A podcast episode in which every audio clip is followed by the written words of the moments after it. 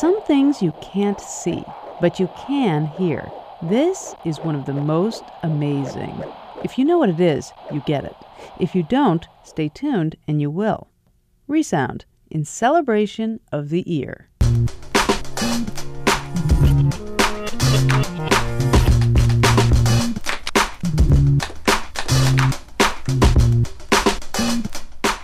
Welcome to Resound, curated by the Third Coast International Audio Festival. Each week, we gather interesting audio from around the world narratives, features, soundscapes, documentaries, humorous essays, and everything else that intrigues us, and bring it to you Sundays at 5. I'm Gwen Macsai. Everyone asks, where do you find this stuff? We answer, everywhere. Our colleagues, the internet, word of mouth, sound of ear. Tonight, we bring you three stories. The first is tracking. You don't always have to take what they give you, even in high school. Then, Hard Hearted Hannah, where the Osmonds meet the War of the Roses. And Dreaming in Farsi, going home to a place you've never been. You never know what you'll hear on Resound. So come, take a break, take a seat, take a listen.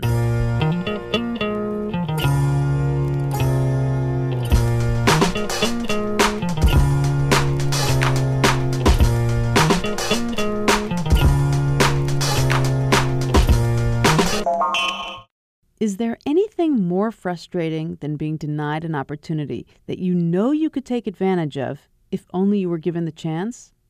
That's what happened to Jaimita Haskell. When she was in high school, she was given a taste of honors level classes, but then, due to overcrowding, she was dropped back into the mainstream. She was not happy. Our first piece today is the story of how she took action. It's called Tracking. I'm usually doing homework till around midnight because on top of what I get from school, I also get homework from my mom's. I mean, my mother. She'll kill me if I don't speak correctly. She gave me a whole bunch of hard words, and I have to write the definition down, and then she gives me a due date. Always doing homework, Dad. My family wants my success more than I do, including my little nephew Rashawn. I'm helping Rita. He tries to help me with my homework late at night, even though he's not supposed to be up. Um, a homework. Ever since I started at Curtis High School, my mom and I both felt I wasn't being pushed to the limit. I wasn't feeling the fact that I was being taught what a noun or adjective is at age 15. Let me explain. Basically, at my high school, there are different levels, or tracks. One is called mainstream. That's the one anyone can be in. The others are for kids who get higher grades. One is called SIS, but I always called it stand out stupidity, only because I wasn't in it. Miss Fernandez is the lady who runs the SIS program. Could you explain what the differences are between the regular mainstream classes and the SIS? The curriculum is supposed to be more challenging and a little more difficult than the mainstream classes. And they work perhaps a little harder. I have to admit, that really wasn't me when I was in middle school. I had a 75 average. Nah, no good, no good. Do you remember me, Miss Murphy? Yes, I do, Jaimita. Mr. Murphy was my favorite assistant principal. I followed you from the time that you came in in the sixth grade, and I graduated you out of the eighth grade. If I would have showed um, an initiative to be in any of the honor classes, would I have moved forward? Well, first of all, you you, uh, you did okay when you were here, and I, I think if you had shown more initiative, you would have had a shot at getting into um, an honors class. Sometimes, though, you talk to a child who's 12 or 13 years old, and they don't really see the importance of tracking and what they're going to be doing when they get to high school. So sometimes they don't take the initiative, even though the, it's there, the potential is there. This is Jay. I'm in front of Curtis High School. And about a year and a half ago, I came here. I was a freshman. I was anxious about being here because I knew by by coming to this high school, I was going to reach high. When I was a freshman in high school, my brother's girlfriend showed me how I could change the ways of my middle school days. She was a senior and she did everything track, basketball, class vice president, ROTC. She got noticed. She taught me to look for my challenge, But at Curtis, I was put into mainstream classes where the challenge was focusing on my work while someone hummed a song they were listening to, or threw a paper at the teacher, or found out what happened on TV last night. All these kids was being all bad and still getting good grades. My friend Tashia feels the same way I do. Like when you're in mainstream classes, like teachers don't care like if you got it or not. Like they only teach people that's in the front or something. My ninth grade history teacher was different. His name is Mr. Arguelles, and he's always like, get to class, get to class, get to class. we call him a fiend. He's one of the few teachers who looks for potential in all his students. When you were teaching me, did you see potential in me? Um, almost immediately. You worked very hard. Your hand was always up. You were always on time. Your homework was always in, done well. I felt that I was doing well in my classes. Too well. But I just figured that this is where I was put so this is where I should be. I would just graduate at the top of the bottom. To be honest with you, I never thought that I could be in the higher classes, but Mr. Arguelles proved me wrong. He got me into an SIS history class. I felt that you would benefit from uh, an environment where such work was the norm. I felt that, that that was necessary for you. That was a better environment for you. It was a whole other habitat. I got this teacher, Mr. Bucksbaum, who could turn your worst subject into your best one. We got brand new books that crackles when you open them and everything. If there was a debate going on, they raise their hands and say, Well, I can understand your opinion, but. In mainstream, they'll be shouting about your baby's mother's sister by the time the discussion ends. I was liking Mr. Bucksbaum's class, doing my homework, participating, you know. But just as I was getting started, I got kicked out. Do you remember what my situation was? Yes. One of your teachers felt that you excelled in history.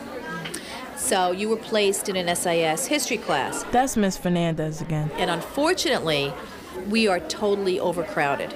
The SIS here at Curtis is very overcrowded. So that's why, unfortunately, kids who weren't in the SIS house had to go into a different history, or that's what happened to you. I got dropped from one SIS class because I wasn't officially in the program. Hey, this is Jay. Um, I'm in the front of Curtis High School. I got switched to mainstream. I got different books, which is garbage books. I got a different teacher. I'm not saying that the teacher was garbage, but the day I found out I was dropped from the SIS program, I had a why attitude. Like, why are you doing this to me? I was mentally sick from the roller coaster. It brought me to the top where I could see myself going to a good college, then womp womp, it dropped me to the bottom where I could see myself going nowhere. I think I would be able to be in the SIS program if it wasn't so crowded.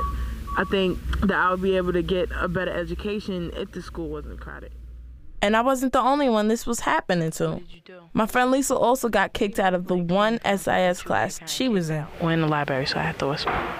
I tried talking to my SIS teacher, Mr. Danza, and he said he'll try to take care of it, but nothing ever happened, so. Nothing happened. But on a website about my school, it says we had the opportunity to achieve our fullest potential. This doesn't feel like an opportunity to me. There's this education expert from NYU, Joe McDonald.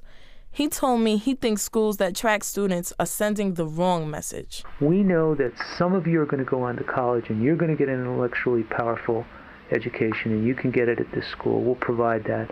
We know that some of the rest of you are never going to go to college, so we're going to give you a lower level kind of education. And that's the way the system was designed.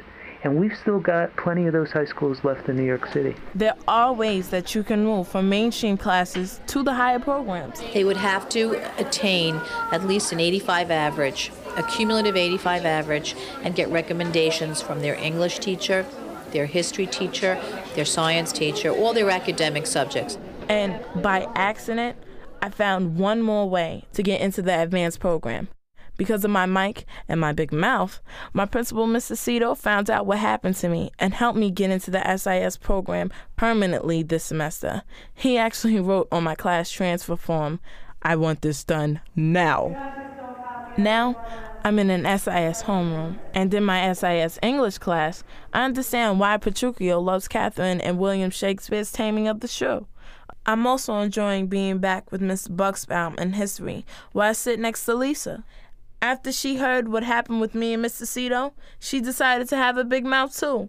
But this story is for those who don't have a mic or a big mouth, and for those who are in school doing the right thing, but don't even know there's a better education out there because they've been in lower classes since they were 11 or 12.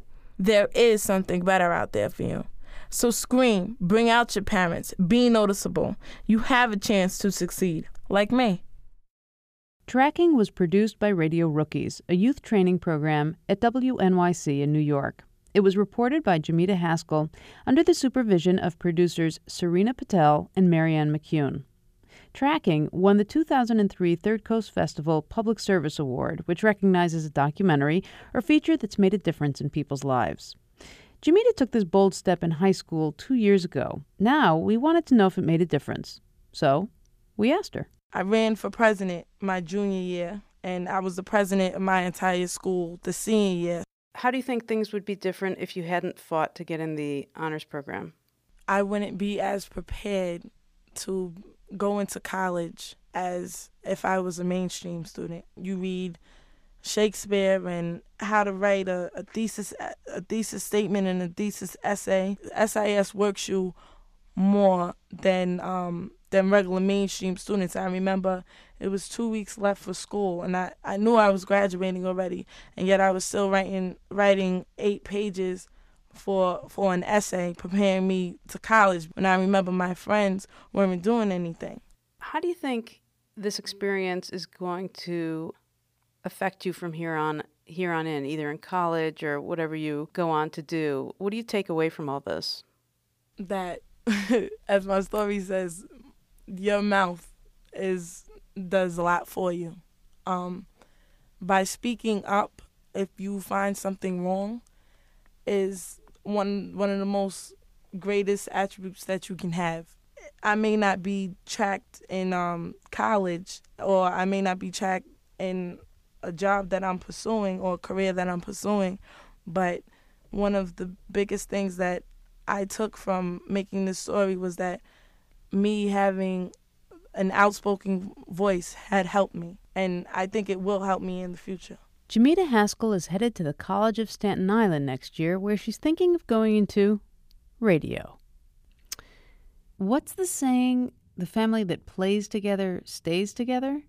Well, such was not the case for Hannah Hoose. Our next story is from the Salt Institute for Documentary Studies, one of the few places in the country that trains people to become audio documentary producers.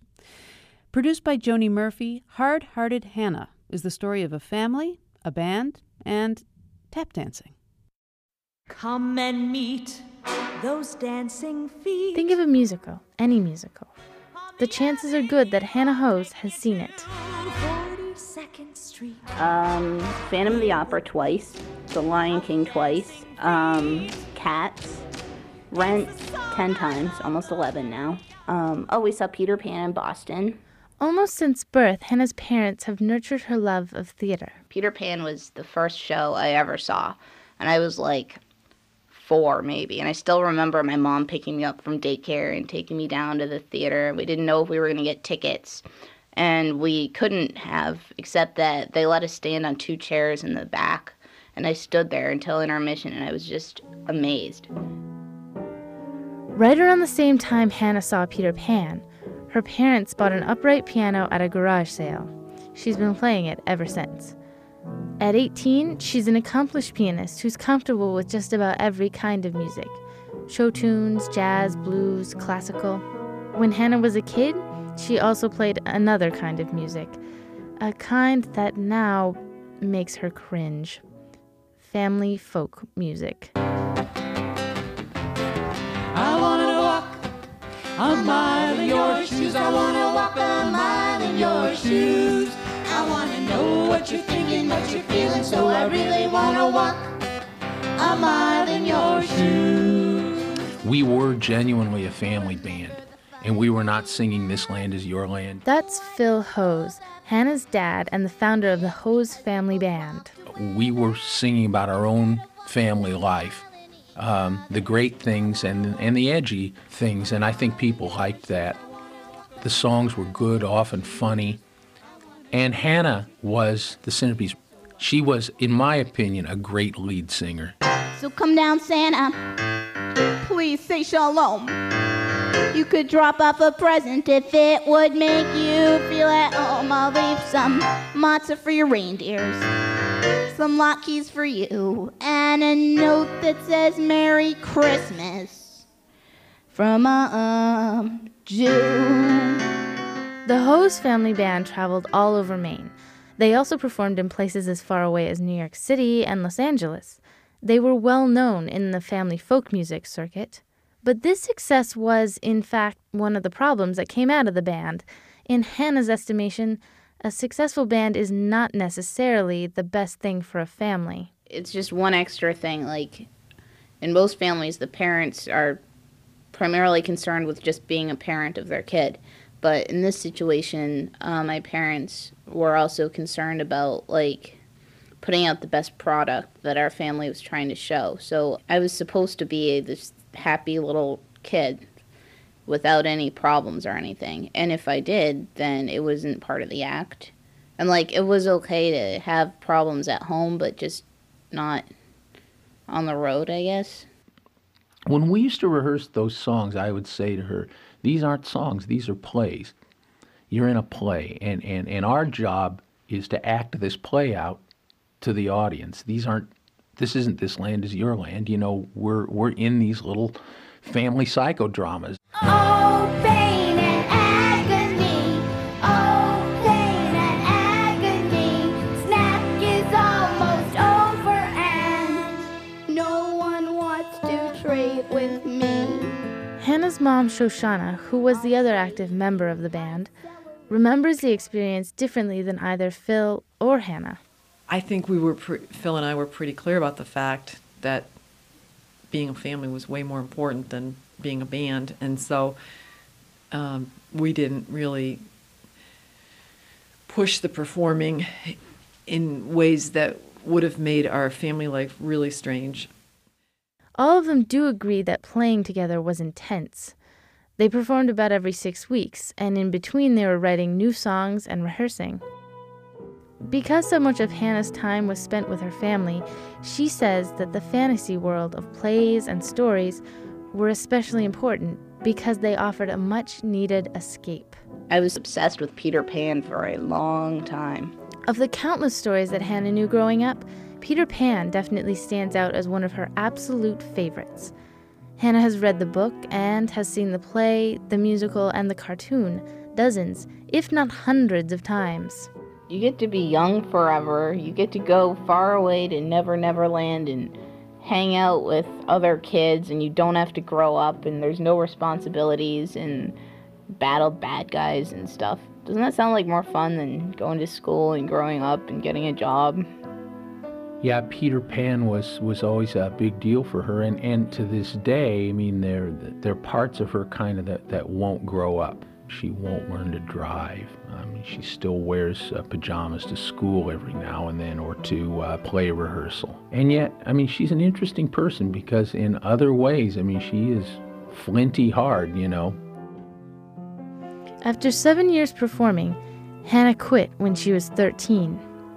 Without her, the band dissolved. I was just sick of it. I didn't want to be treated like I was four anymore.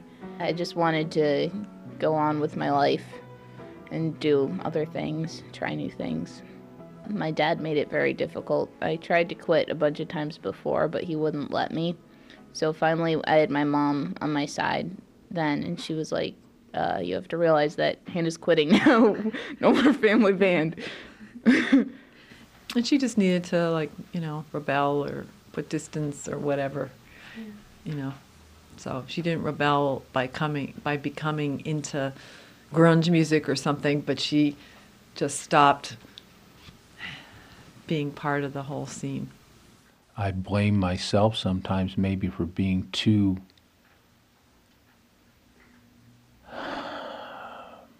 powerful. Boy, have I tried to back off over the years, and, and so that's one thing I think. Uh, possible. I mean, it seems to me that by now she ought to be secure enough in uh, just the incredible um, richness of her gift. She won't sing with us. You know, she won't play with us. Though Hannah still refuses to play music with her parents, there are a lot of things that they have found time to do together without the pressures of the family band. On Tuesday nights, Hannah and Shoshana take a street funk class together at a dance studio close to their home. Phil and Hannah have also found at least one thing to do together that they both enjoy. Every year since Hannah was about 16, the two of them have gone to New York for a weekend full of Broadway shows. Hannah's starting college soon, so their most recent visit may be their last for a while. Because of this, Phil and Hannah found time in their busy schedule to do something special. They performed together. But this time, the only audience they had was each other. Um, last time we went there, there's a little place you can go on the roof, and my dad's been trying to learn how to tap, but he doesn't really quite get it a lot of the time. So he took his tap shoes, and I took my tap shoes, and I taught him how to tap dance on the roof. It was cool.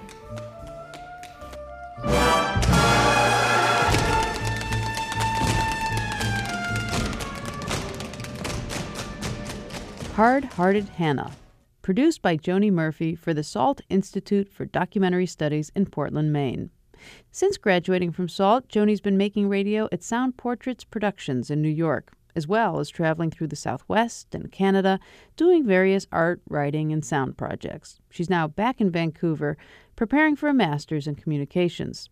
Up next, the sights and sounds of Iran. But first, we want to play you some music. As you probably know by now, given the devotion that you have to Resound, when we play a tune, we like to try and play things you might not get a chance to hear otherwise. And we also like to play a nice big chunk of it so that you can actually spend a few minutes enjoying it. This is Emperor Penguin from the CD Shatter the Illusion of Integrity. Yeah. That's the name, not my commentary.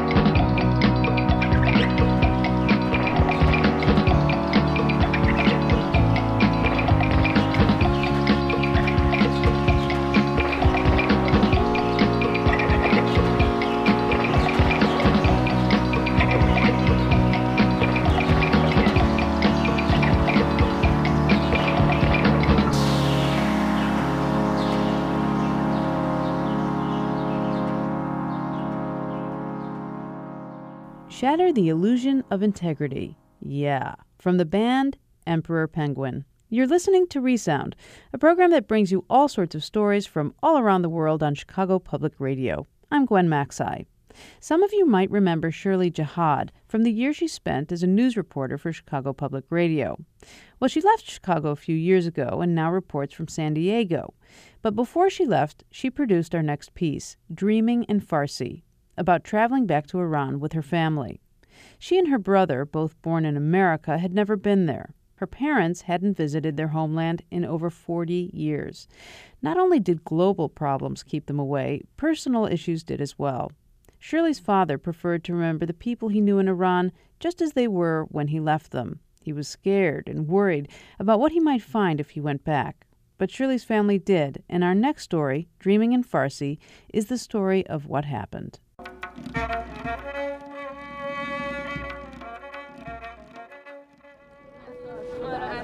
My parents, my brother, and I board the flight to Iran, and I feel like we're on the edge of a dream.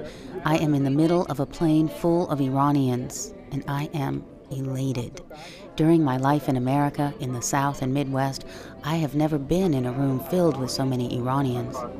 The Persian woman across the aisle from me lives in Memphis now. She gushes, You are going to love Iran. And then warns, Just keep an open mind. Hours later, once we touch the airspace of Iran, all the women on board the plane have to cover their heads. As I do this, my brother sends me a greeting. Bye bye, Shirley. Hello, Shireen. How do I look? like a Shireen. Everything okay? Everything in check? Looks good. We've waited four decades for this moment. My mother and I look out the window as we approach. That look beautiful. All the light. Tehran on the window look like Los Angeles. Everything light and bright. We're touching down in Tehran. Yay! Yay! It's dark, the middle of the night when we arrive in Tehran. My cousin Hadi picks us up. My brother George is already getting into a groove, connecting with family, and practicing his Persian. Bless you. Salud. No, what do you say when somebody uh, sneezes? Afiyat bashe. Afiyat bashe. Say. Afiyat bashi. Salamat bashi. That's easier. Salamat bashi. Tehran is a sprawling, non-distinct, congested city of some 12 million people. Still, there is somehow a gentleness in the night air, I find, as my brother and I step out onto a tiny balcony at my cousin's house. It's 2 o'clock in the morning, the night we arrive. Look it. It's a full moon over Tehran. It is. It's beautiful. Yeah. We're lucky. It's greeting us our first night here. Mm-hmm. What do you think your first night? I'm excited. I'm very happy to be here. Um, and wondering why we didn't come a long time ago. We're out here, Dad. Dad, you have to come out on the balcony just for a second. See how silly. Look at the moon. Yes, it's good. Last thing, I remember the last time I saw the moon was like that. I was out in the street. Moon was big and bright, cloudless, cloudless sky. Oh. Mom comes out on the balcony too. Dad starts telling a story about the night before he left Iran more than 40 years ago.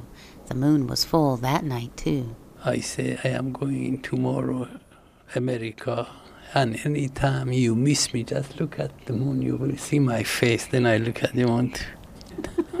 While we were walking, it was full moon and very romantic and you know beautiful. And he say, every time you remember me, just look at the moon and see my face in the moon. So I was hoping she kissed me, but she didn't. I was bashful. I was very bashful to kiss her. You were hoping after you said that she'd give you a kiss? Yeah, but she didn't. No. It was hopeless case.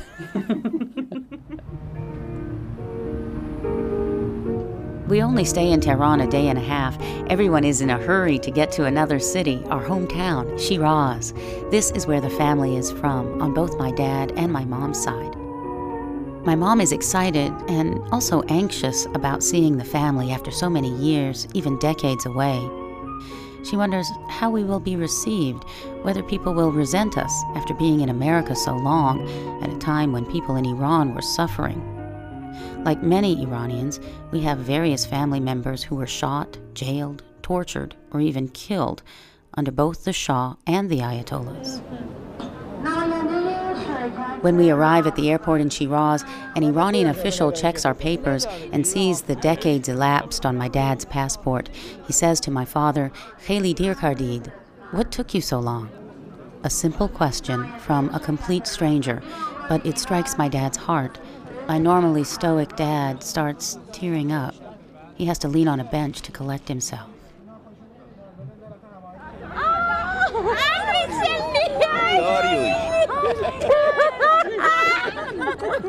Sixty or seventy family members show up to welcome us. Most of them we've never met. They hug and kiss and cry and shower us with Persian terms of endearment. They say, Junam, Azizam, Gorbanat Beram. My dear, my heart, I love you. I would die for you. They throw flowers at us. Our hands are full of bouquets. Welcome to Shiraz, This is my brother. One beautiful Iranian woman, a cousin of mine I've never seen, wraps her arms around me, says in a raspy voice, whispers in my ear, We've been waiting for you. I get goosebumps. My brother George says he feels like a rock star. It's a remarkable instant connection to a large community he never knew he had. My mom says the reception reveals more about them than us. You know, we've been away for 42 years and we have not seen or known these people at all. We haven't had much contact. So I did not really expect to see that much emotion, that much generosity, that much kindness. My dad's feelings are mixed. I was jolly, happy, sad, all of the above. We're whisked away in what seems like a wedding caravan, two dozen carloads of people. We head to the first of many feasts. I keep saying, Hosh mazeh, everything tastes great. We go from one family gathering to the next. In Iran, being a good host is of the highest value. Stories of hosting prowess are the subject of family lore for years and years. My dad is trying to enjoy himself, but still, he looks like he doesn't quite feel comfortable in his own skin. He sits in this awkward way, like he's not sure if he belongs here, like he feels out of place somehow. I ask to see old family photos. I look at the old pictures and hold them like treasured archives, archaeological finds, like shards of pottery giving clues of my parents' past life.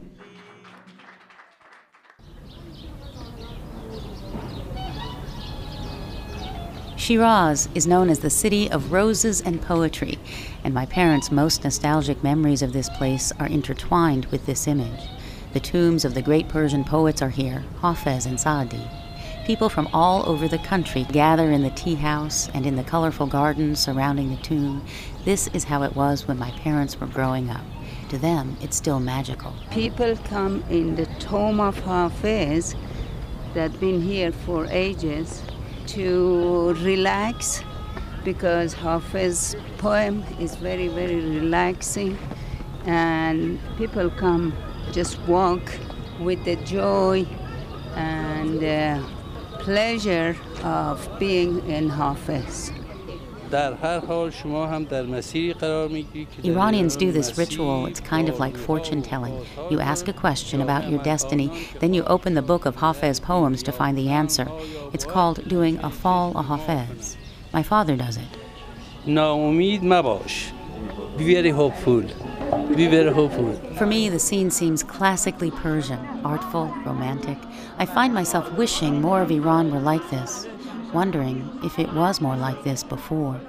The poets' tombs seem to be the only public place where I see girls and boys sitting, talking, and flirting together. Anywhere else, they'd be too scared to do this. They could even be arrested. Okay, I'm covering up. Hoop? It's good? I just hold it here? No, you have to hold it like this. Like this. Every Iranian woman has to be covered, of course. But when we visit mosques or shrines, we have to cover even more, wear the full length black draping called the chador. It's hard, just logistically, keeping this big sheet draped around you properly.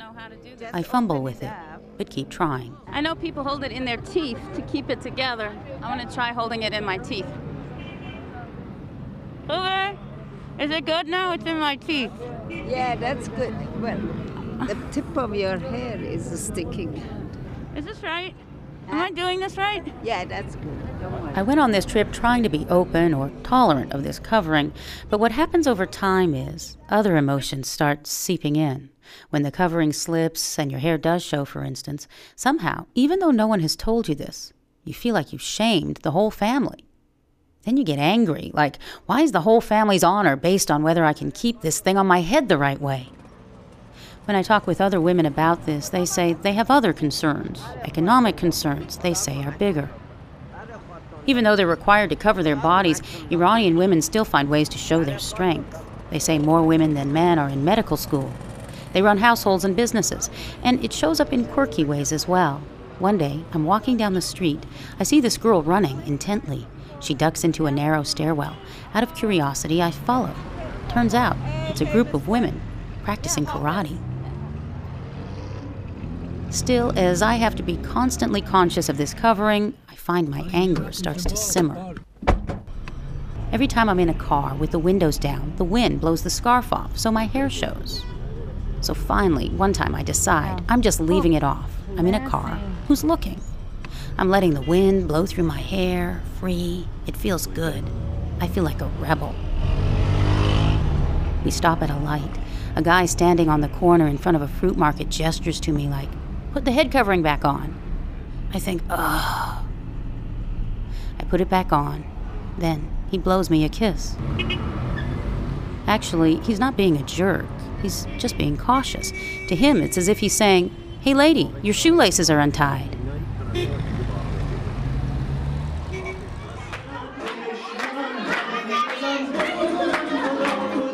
Public dancing is prohibited in Iran, but people do dance in private inside their homes. I have this one cousin named Mehdi. At family parties, he's always the first one up and dancing. He moves his arms, his head, he dances all around. The thing is, he only has one leg. His other leg got blown off in the Iran Iraq War 20 years ago. He was just standing in the doorway of his house in the south of Iran when his leg got blown off. I have another cousin who could see the bombs dropping from his living room window. His name is Dariush. He says President Bush calls Iran the axis of evil. Iran called the U.S. Shatana Bazorg, the great Satan. He says that's referring to each other's governments. It doesn't matter much. But war, he says, is another thing entirely. Now, Mr. Bush, you want only war. Why? All countries want be without war, you know. In war, you cannot have a good life. We had eight years here war. Too much people killed here. In Iran, the holy day is Friday, and one of the busiest places to be on a Friday morning is the cemetery. There's a huge traffic jam to get in. Walking through the cemetery, you see row after row after row of pictures of young people. 8 by 10 photos posted above their gravestones. It seems to go on endlessly. These are the young people who died in the Iran Iraq War, more than a million of them. My mom has decided to come to the cemetery to see the graves of her father, her mother, and brothers who've passed away. It's a struggle for her. This is Ardeshir. Still, she says it's a relief as well. I'm very glad I came, you know. I'm glad too. It's very good. Yeah. My dad is ornery and uncomfortable. This is exactly why he was apprehensive about returning home to Iran for so long. He didn't want to grapple with the reality that so many people he loved are gone, have died. He wanted to assume they were alive and happy here, like in some kind of dream. Now, as we walk into this very real cemetery, he wonders aloud why did we come here? Just to cry and cry and cry? His mother is buried right nearby. She died shortly after he left Iran. Now he says he still doesn't want to go see her grave. When I suggest we should go, he refuses.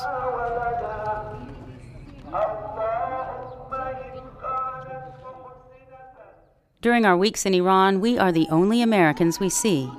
We do spot the occasional European, Japanese, or Korean tourists. Somehow, everyone can tell we're American. They can even tell with my dad. They think he's a foreigner. They ask him, where did he learn to speak Persian so well? I guess he's not as Iranian as he thought anymore. Man, çal My normally shy brother George is blooming. We go to Esfahan. It's one of Iran's most beautiful, artful cities. Classic Persian and Islamic architecture is all around us. A blue domed mosque is in the background over my brother's shoulder as crowds of strangers gather around and engulf him to talk, share stories, ask about his life in America. فقط یک خانم دارم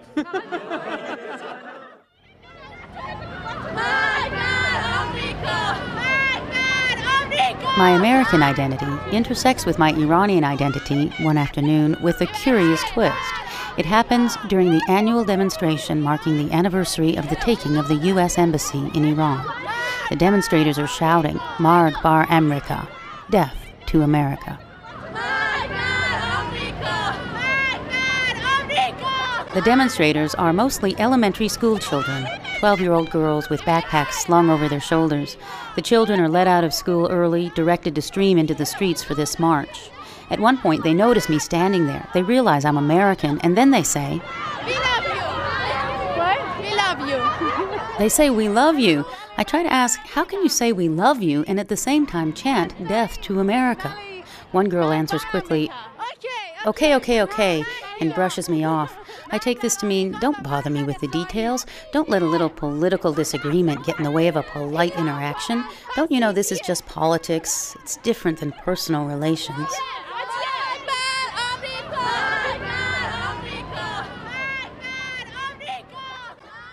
Later, I talk with my 15 year old cousin a little bit about Americans' perceptions of Iran and Iranians' perceptions of America.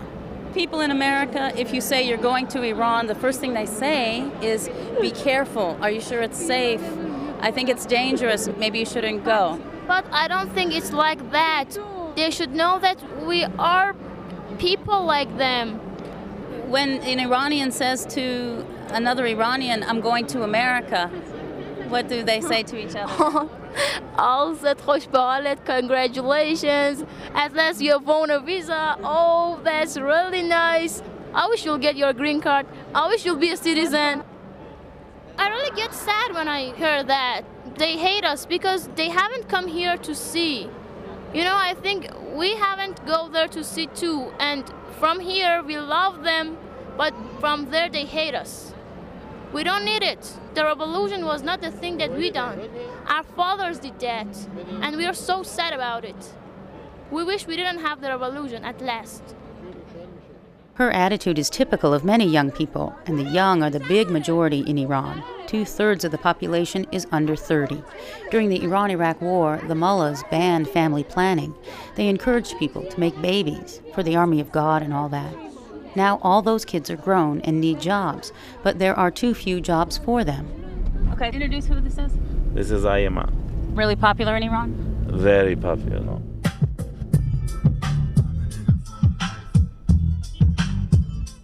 Even though it is popular, music like this, pop music from around the world, is officially banned in Iran. But my cousin Afshin knows where to get it, and it's playing loud in his car stereo as we drive through Shiraz with the windows rolled up. Afshin knows how to work the system or work around the system. So many things are illegal in Iran, like videos, satellite dishes, and liquor. But Afshin has just the right phone numbers to make a call and get just about anything delivered directly to his door. He says the homemade Iranian cognac is particularly good. Afshin says the underground economy gives a lot of people jobs. The money they earn from their first job is not enough because they don't have enough money to support their family. So they start making vodkas or they sell movies which is not legal in the country. So people uh, make good money in black market. Sometimes in Iran, it's not so clear cut what's legal and illegal, which ban will be winked at, and which will be enforced. It's a slippery situation. Some things slip through, other things don't.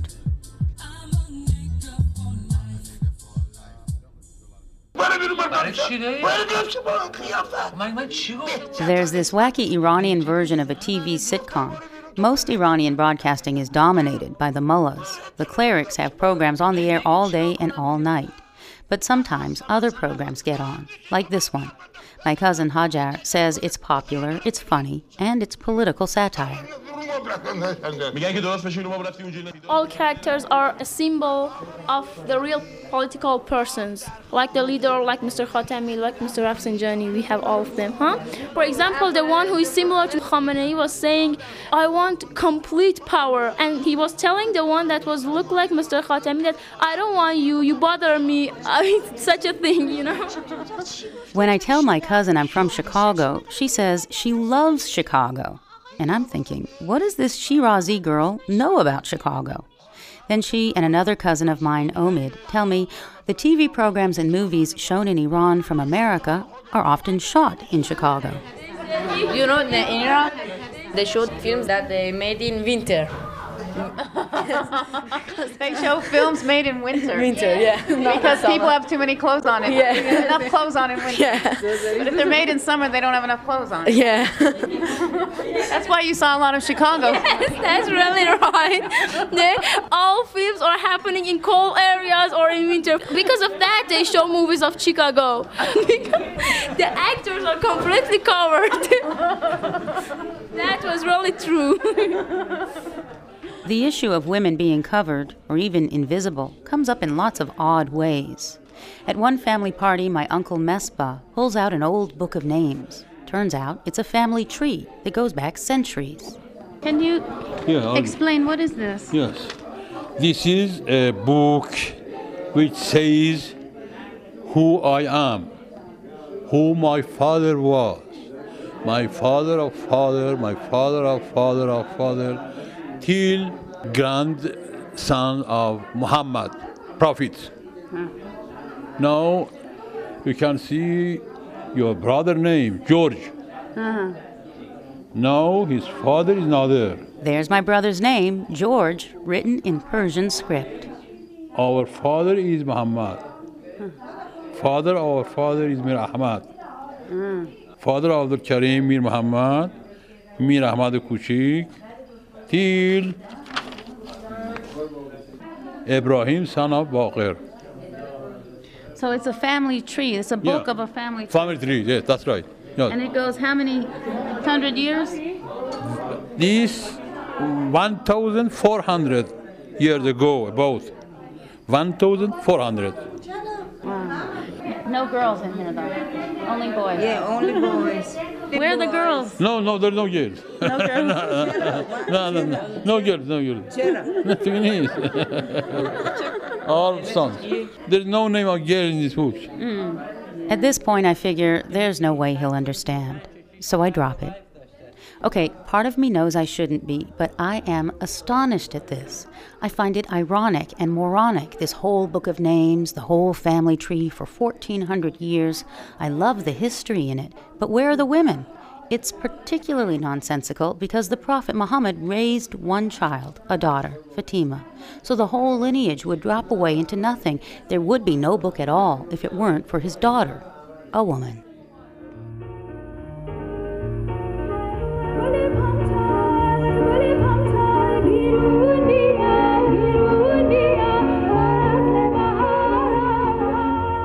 At another family gathering, my cousin Hadi puts on this wonderful tape. This woman singing sounds so beautiful to me, like she's singing about love and longing. This is my dad's niece, my cousin, Shagare. She no longer lives in Iran, she lives in Germany. Turns out her beautiful voice is banned.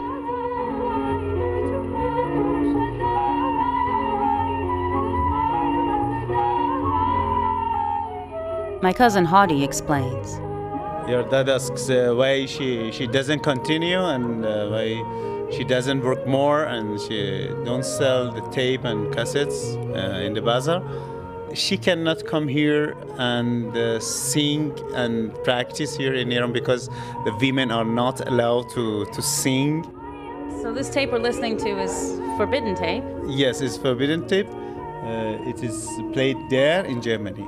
It could not be played. It could not be uh, here. This kind of uh, musics.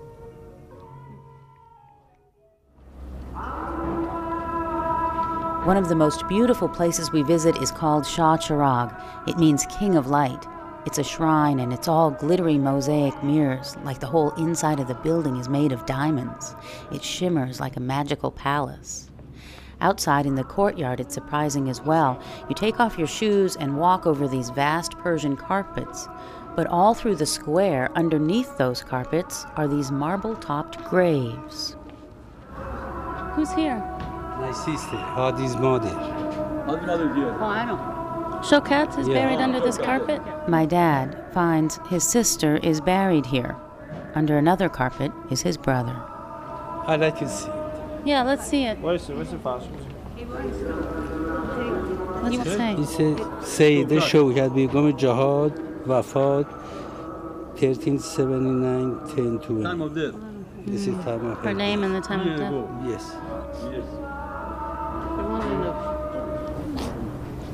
After all his resistance, suddenly I see my father confront his fears. He stands at this grave, softly crying. A little while later, we talk about it. So you were facing all the deaths that you had been avoiding for so many years. Yes. But now it's over. I'm getting relieved. You had constructed this dream of them being happy and alive and well. Now I'm creating something in my head which say is a heaven and they are there and we I may join them in future. Scientifically if I want to think I cannot believe such thing but I don't go in that direction. So I go direct, religious direction. Religious instead of scientific. Right. right. Because if I go through the scientific in hopeless then you get sad. If you take the scientific route, it's hopeless. Right. Yes, because you know there cannot be such an after death something. I don't know scientifically how can people die here then go sit down in Garden of Heaven. You know, I feel like people have fears that are real or in their heart or in their mind, and then something happens and they confront it. What it, was it like for you? You have to face when reality comes. You have to face reality, and I faced it. Everybody has to come and go. Why we coming, why we going, I don't have answer for it, but that's we have to do. After seeing his old home and facing the deaths of his family members, my dad seems visibly different. Something's loosened in him. Something that seems stuck broke loose, and you can see it in his body. He sits more comfortably. He even starts laughing and singing a flirtatious old Persian song.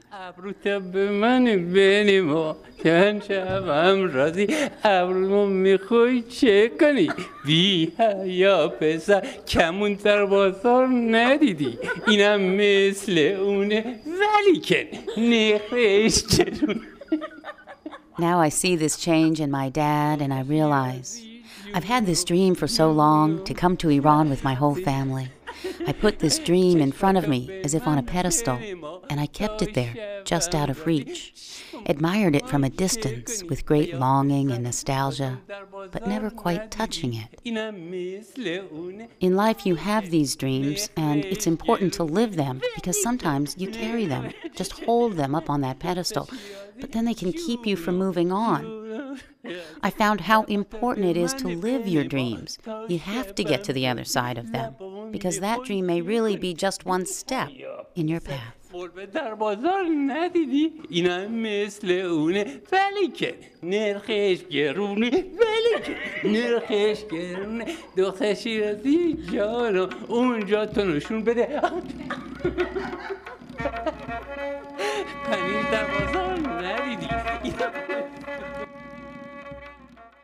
Dreaming in Farsi, produced by Shirley Jahad for Chicago Matters, an annual public affairs series on Chicago Public Radio. This is my daughter, Ruby. Her gestational age was 14 weeks when I recorded her prenatal heartbeat. When I listened to it then, and when I listen to it now, I'm not just awestruck, I'm, well, completely flattened by what it means, what it sounds like, and what it represents.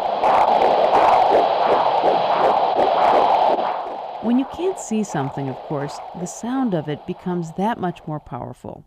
The simple fact is, the ear is much more sophisticated than the eye. And while my sister, the ophthalmologist, may argue with me, think about this. In film, it takes 24 frames per second to fool your eyes into believing that a still image is really moving. To make a CD, you have to take a piece of music and sample it 44,000 times per second to fool your ear into thinking that tiny separate pieces of sound are actually a continuous moving whole.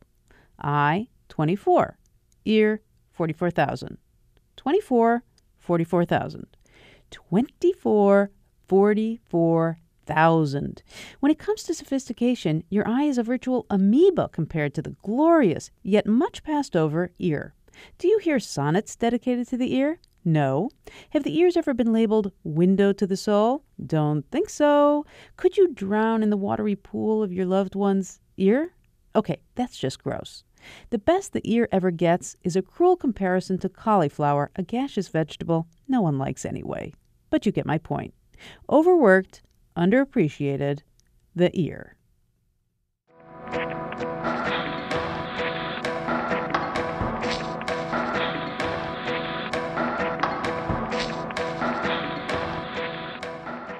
That's all for today's show. Resound is a production of Chicago Public Radio and the Third Coast International Audio Festival. The program is produced by myself, Gwen Macsai, and Katia Dunn, and curated by Johanna Zorn and Julie Shapiro of the Third Coast Festival. Thanks to Eric Rudd for engineering help. You can hear today's program at chicagopublicradio.org slash resound. And while you're at it, you can also hear dozens of outstanding documentaries from around the world at thirdcoastfestival.org. Generous support for the Third Coast Festival is provided by the Richard H. Driehaus Foundation, the Sara Lee Foundation, the Corporation for Public Broadcasting, and the National Endowment for the Arts. Music for Resound is provided by Reckless Records in Chicago. If you want to contact us, we would love to hear from you. Email us at resound at chicagopublicradio.org. Resound returns next Sunday at 5 with more radio that you can't hear anywhere else, unless you live everywhere else. Good night.